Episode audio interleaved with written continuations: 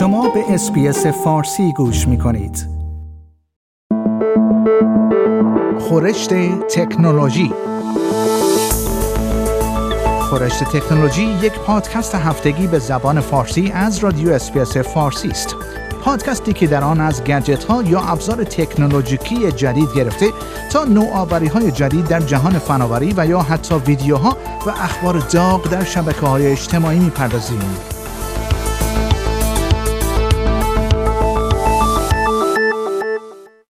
آمازون اولین کاهش درآمد سه ماهه خود از سال 2015 را گزارش کرده است. دلیل این کاهش درآمد، کاهش فروش آنلاین و سقوط ارزش سهامش در شرکت تولید خودروهای برقی ریویان عنوان شده است. میزان فروش آنلاین این قول دنیای تجارت الکترونیک در سه ماه نخست سال جاری میلادی 3 درصد کاهش داشته است. این در حالی است که به نظر می‌رسد رونق فعالیت آمازون که با شروع همهگیری کووید 19 اوج گرفته بود، در حال کاهش پیدا کردن است. شرکت اپل نیز هشدار داده است که ممکن است میزان فروش آن تا 8 میلیارد دلار کاهش پیدا کند که این تا حدی ناشی از قرنطینه ها در چین خواهد بود. هر دوی این شرکت ها با مشکلاتی در زنجیره تامین روبرو شدند و همچنین تحت تاثیر جنگ در اوکراین قرار گرفتند.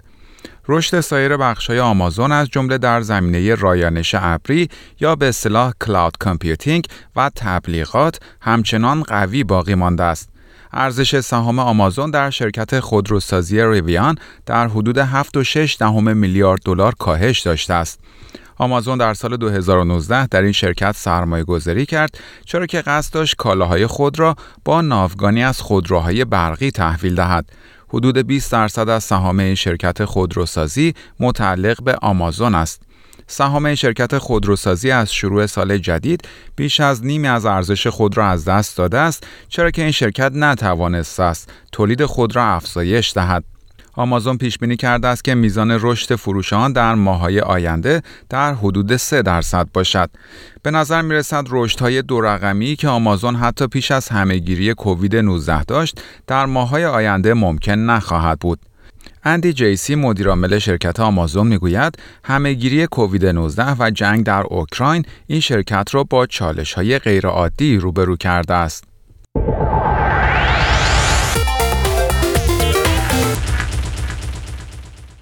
اکثر کارکنان شرکت Airbnb اگر بخواهند می توانند برای همیشه از خانه های خود کار کنند. به گزارش CNN این شرکت روز پنجشنبه هفته گذشته به کارکنانش اعلام کرد که می توانند به طور دائم از خانه های خود کار کنند و می توانند به هر نقطه ای از کشوری که در آن کار می کنند نقل مکان کنند. این شرکت اعلام کرده است چنین اقدامی تأثیری روی حقوقی که آنها دریافت می کنند نخواهد داشت. این به این معنی است که اگر فردی تصمیم بگیرد به شهری نقل مکان کند که هزینه های زندگی در آن کمتر است، حقوق کمتری دریافت نخواهد کرد. برایان چسکی رئیس و یکی از بنیانگذاران شرکت Airbnb در یک ایمیل طولانی به کارکنان این شرکت اعلام کرده است. انعطاف پذیری دائمی به این شرکت اجازه خواهد داد تا بهترین افراد را در سراسر جهان استخدام کند. نه فقط افرادی که این امکان را دارند تا به دفاتر این شرکت رفت و آمد داشته باشند. این شرکت می‌گوید در سراسر جهان 6000 نیروی کار دارد که بیش از نیمی از آنها در ایالات متحده آمریکا هستند.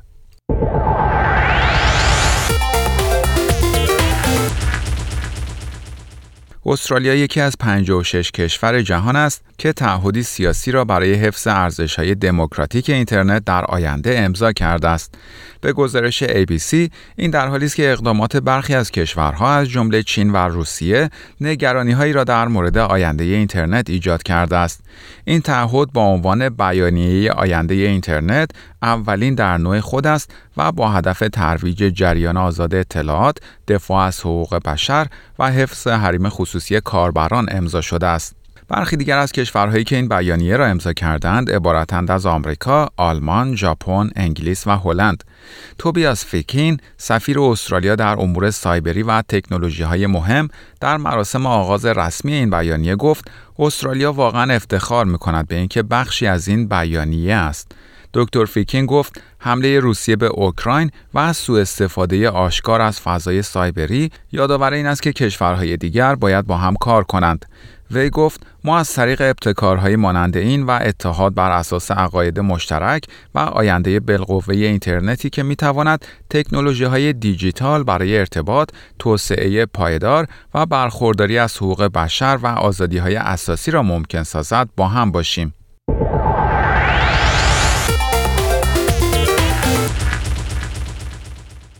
بزرگترین شرکت تولید کننده پهپاد جهان یعنی شرکت DJI تمام فعالیت‌های خود را در کشورهای روسیه و اوکراین با حال تعلیق در می‌آورد. از زمان شروع جنگ در اوکراین این کشور از این شرکت خواسته بود تا گامهای لازم برای توقف استفاده از پهپادهایش در روسیه را بردارد. این شرکت چینی اعلام کرده است پهپادهایش برای کاربردهای نظامی نیستند. اما تاراس ترویاک رئیس فدراسیون صاحبان پهپادهای اوکراین می‌گوید درباره اینکه این شرکت واقعا بخواهد مانع استفاده ارتش روسیه از پهپادهایش شود تردید دارد. به گزارش بی بی سی پهپادهای این شرکت که در فروشگاه های روسیه موجود هستند احتمالا ظرف چند ماه آینده به پایان خواهند رسید. ولی به راحتی می توان این پهپادها را از چین به روسیه قاچاق کرد. طبق گزارش ها نیروهای نظامی روسیه از این پهپادها برای انجام عملیات شناسایی استفاده می کنند. آقای ترویاک می‌گوید درک می کند که DJI دوست دارد در این جنگ بیطرف به نظر برسد ولی این شرکت باید تأمین این پهپادها به روسیه را متوقف کند نه به اوکراین وی می‌گوید چون ما در حال دفاع از کشورمان هستیم ما از خودروهای شخصی، گوشی های موبایل و پهپادهای غیر نظامی استفاده می کنیم. این به این معنی نیست که ما می خواهیم از این پهپادها استفاده نظامی کنیم، اما چاره دیگری نداریم. شرکت آی به بی اعلام کرده است استفاده از تجهیزاتش برای کاربردهای نظامی مغایر با اصول آن است در ماه مارس میخائیل فدروف معاون نخست وزیر اوکراین با انتشار یک توییت از DJI خواسته بود تا محصولاتش که به کشتار مردم اوکراین توسط روسیه کمک می‌کند را مسدود کند. در پایان برنامه خورشت تکنولوژی این هفته از شما دعوت می‌کنم برای تماشای برخی از ویدیوهای جالب در مورد تکنولوژی به صفحه اینترنتی برنامه فارسی رادیو SBS به آدرس sbs.com.au/persian مراجعه کنید. شما همچنین می توانید پادکست های خورشت تکنولوژی را دانلود کنید و در هر زمانی که خواستید آنها را بشنوید.